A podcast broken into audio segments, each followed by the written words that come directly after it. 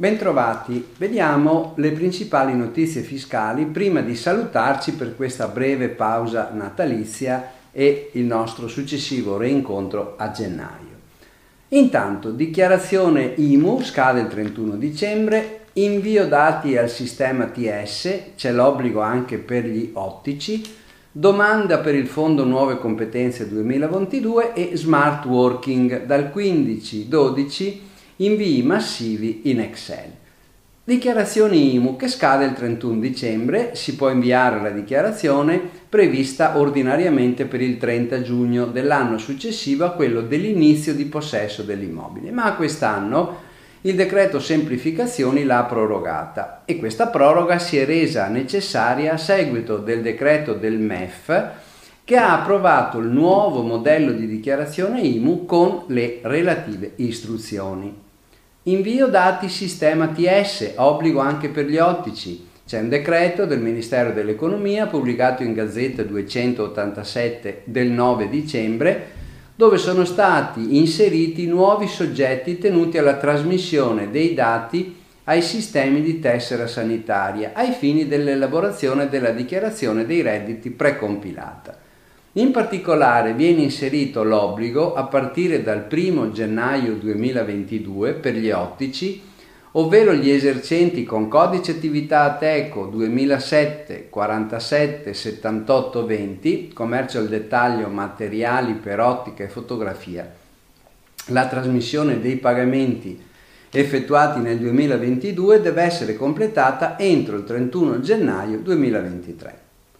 Fondo Nuove Competenze, al via le domande. A partire dal 13 dicembre è possibile inviare le domande di partecipazione al nuovo avviso pubblico del Fondo Nuovo Competenze 2022 per la formazione dei lavoratori in azienda. Vi ricordo che si può ottenere il contributo statale per i percorsi formativi per il proprio personale nei casi di riorganizzazione aziendale concordati con le rappresentanze sindacali. Da notare che è stato pubblicato un decreto integrativo il 12 dicembre 2022 con nuove specifiche in termini di tempi di rendicontazione e modalità di coinvolgimento dei fondi paritetici interprofessionali.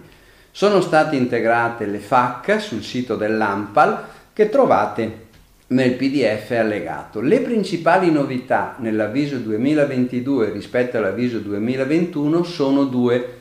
Maggior sostegno alle imprese che affrontano cambiamenti connessi alla doppia transizione digitale ed ecologica, pieno coinvolgimento dei fondi interprofessionali che possono inviare le manifestazioni di interesse entro il 31-12 le scadenze per i datori di lavoro sono 31 dicembre, firma degli accordi con le rappresentanze sindacali, 23 febbraio, termine massimo per l'invio delle domande con i progetti formativi sull'apposita piattaforma informatica MyAnalp.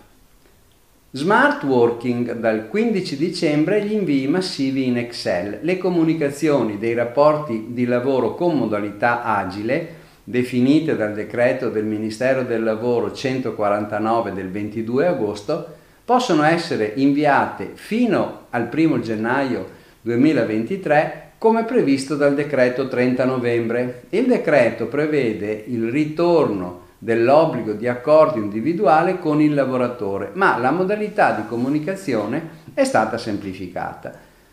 Il Ministero del Lavoro ha reso disponibile dal 15 dicembre anche nuovi template in Excel per gli invii massivi nella sezione modulistica. Attenzione che queste disposizioni si applicano agli accordi individuali stipulati o modificati a decorrere dal 1 settembre 2022 e che proseguono oltre il 31 dicembre vi ricordo anche che il decreto aiuti bis 115-2022, convertito in legge, ha previsto una proroga della modalità semplificata fino al 31 dicembre 2022. Senza accordo individuale con il lavoratore, per rapporti che si concludono entro l'anno, dal 1 gennaio 2023 sarà utilizzabile solo la modalità telematica e le comunicazioni dovranno avvenire entro 5 giorni dalla stipula dell'accordo. Bene, auguro buon Natale buone feste a tutti e ci vediamo nel 2023.